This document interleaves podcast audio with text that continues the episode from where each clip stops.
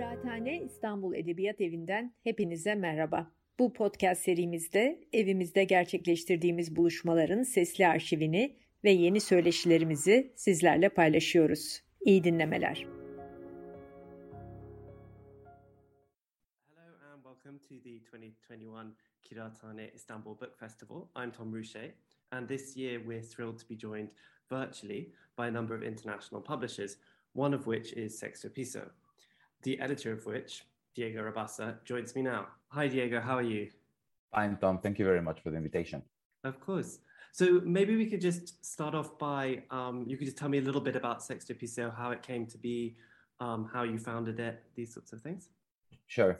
Um, we founded Sexto Piso in 2002 in, in Mexico City. We were very, very young. Uh, my brother was 23, I was 21, and we, did a, we didn't know anything about the publishing industry, which, um, you know, led us to, to, to, to make all the imaginable mistakes a publisher can make, but it also uh, allowed us to not get bullied or intimidated by this constant discourse of you know you cannot have an independent quality high literary uh, imprint in mexico because there just aren't enough uh, bookshops there aren't enough readers blah blah blah. You know there's just like all these uh, co- like recurrent topics uh, you know that uh, were um, kind of portraying uh, a, a very very very difficult environment.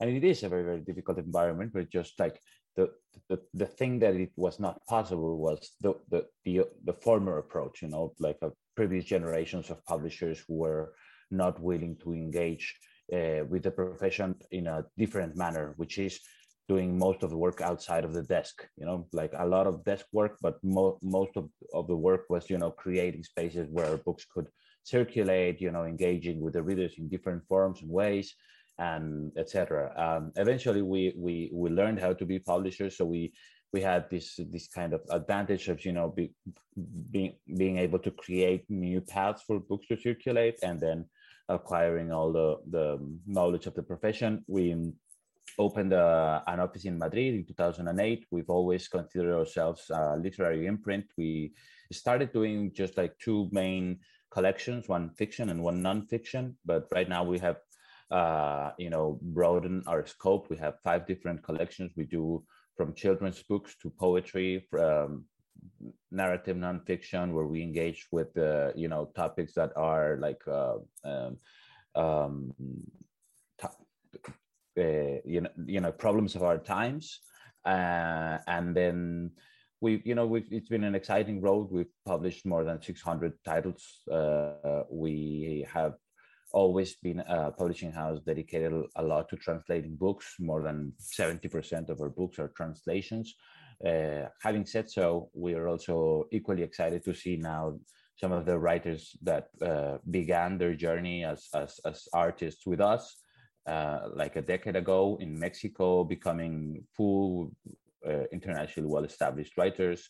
And you know just like it's been it's been it's been a lot of fun. And and here we are like almost 20 years later.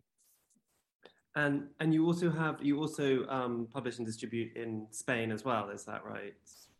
We have an office in madrid and it functions uh, by all means like a local publishing house you know uh, more and more the the house in madrid is getting a bigger part of our of our project we have a lot of uh, uh, exciting up and coming Spanish writers right now, and it, it, it, it's doing really really well. And it's a much bigger market than the Mexican one. We must we that must be said. And things are just easier, you know, if you do it right. But there's a lot of uh, there's much more competition as well. But you know, the, the the the branch we have in Madrid is super solid and established right now. We have distribution in Latin America. Um, yeah. is Latin America? I mean, is the rest of Latin America a big market for you as well? It's very, it's you know, it's it, it shouldn't be it shouldn't be addressed. It's my, my mistake, but it shouldn't be addressed like a whole market because you know each each country has its own particularities and difficulties, and you know it's very difficult even within South America. It's difficult to send books from uh, say Colombia to Argentina. It's expensive, you know, because the trade is not so big, so the the cost of you know sending books to and fro get very high and and so if you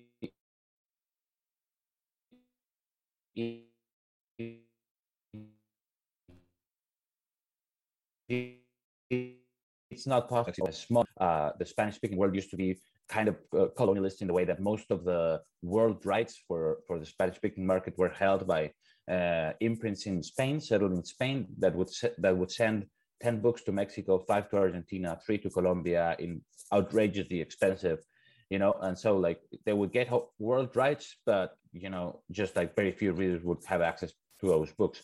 Right now, things are changing uh, very rapidly, and you know, agents and foreign publishers are understanding that granting world rights doesn't make a lot of sense because not, not, not even like the big corporate publishing houses can cover the whole Spanish uh, Spanish speaking territory. So smaller imprints are making collaborations to share territories. So I I publish a book. We don't do it too much because we have the often in Madrid and in Mexico. So we have like the two biggest territories, and but but we what we've done it. For instance, we we gave right to one of our important right, most important writers, Valeria Luiselli. We gave we shared the rights with a very small imprint in Argentina called Sigilo, which is a which has a fantastic list. It's very young, but they're like super talented. And, and it worked really well. You know, they they they, they did a local run of, of, of a book that we would have had to, you know, export. And they do all the work that you do when you're working in your in your own territory you know you engage with the press much more you know how to get to access different kinds of readers you know you like the book has much more energy when there's a local publisher behind it. So we, we did it. With one of our most important writers and we're learning more and more. So this is the way right now that the latin american market is articulating you know not not by sending books but by trading ideas and I, yeah, I guess also just practically, um, could you say a little bit about how many books you publish a year and how are they kind of divided by genre? Sure. mentioned, but... Sure. It's you know well, last year, like as uh, it was, it was very difficult as it, as I imagine it was for everybody else.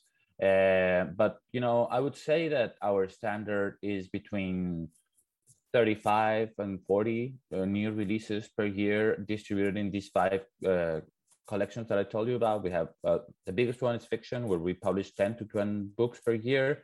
I would say out of them, eight out of them are translations.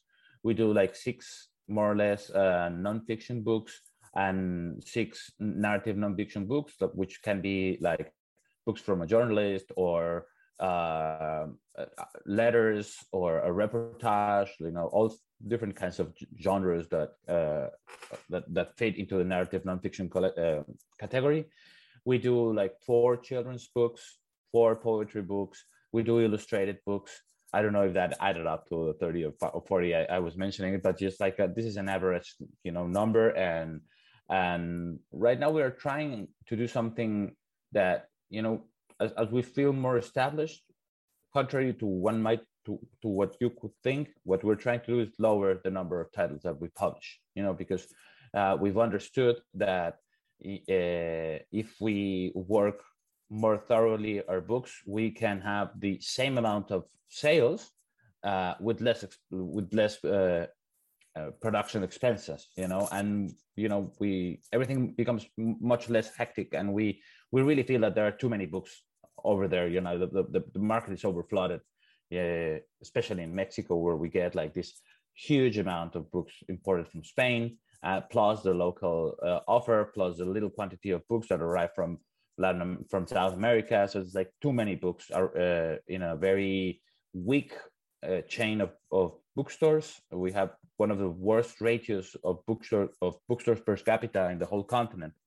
So we we really believe that less books but better handled is the way forward. And I know you've spoken before about the, I think this was a kind of um, inspirational idea when you started the idea of like bibliodiversity. So kind of introducing new voices to, I suppose, the, the, the Mexican discourse, but also maybe the, the Latin American discourse more generally. I mean, how do you think about that? And, and I suppose, how has that evolved as you've become more established? Because I mean, you were very much a, a startup and now you're very well known. Well, you know, when, when, when you're starting, is it's it's it's a bit of a strategy, but it's also a bit of, of, of the only way forward because you you have no access to big names, you have no access to big agencies, mm-hmm. you know, you don't know even know like the, the world out there that is you know selling the, the rights of important, well-established authors. So you know the you know searching in the margins is is something that I, I think that naturally comes with anybody who's starting a publishing house that uh, you want to feel you want to contribute with something that's not already there but it's also some a necessity, you know. Uh, but but more and more we feel uh, obligated to to keep searching in that direction and just not making it a corporative business, you know, in which what we're trying to do is like to, uh, sell books that have no true effect in in in our readers. We we see ourselves as a political imprint, uh, left wing oriented political imprint. We are much in distress as I think most most of the world is with the current socio-economic uh, system. And I think that we, in our field, like everyone should, or I mean, everyone can do whatever they want, but I think that uh, we should be trying to find ways to distribute the make it make it much more unstable you know the the notion of reality and just like offer different narratives. So so you know we, we we can understand that this is not the only way we can organize ourselves and this is not the way only way in which we can live. And uh, we truly believe in the power of, of literature to do that. So like just giving the same kind of literature the same kind of narrative to a person will not will will not do that. So we believe in like new voices new new, new narrative structures new formal approaches to literature can in a way uh, you know make a bit more unstable the a person's rea- relationship to reality. So so we, we we truly believe in bibliodiversity both in just like in a cultural kind of uh, um, I, I don't want to say mission but like a, a attitude but also in the effect it can have in the subjectivity of a person and just to um to finish off say no you don't have an enormous amount of time um I know that the work of Roberto Calasso was in, very important and um, uh, instrumental to you. Actually, at Kıraathane, we're, we're uh, publishing his work in Turkish translation for the first time. So I just wanted to ask you a little bit about how his work informed the work that you yeah. Publishes.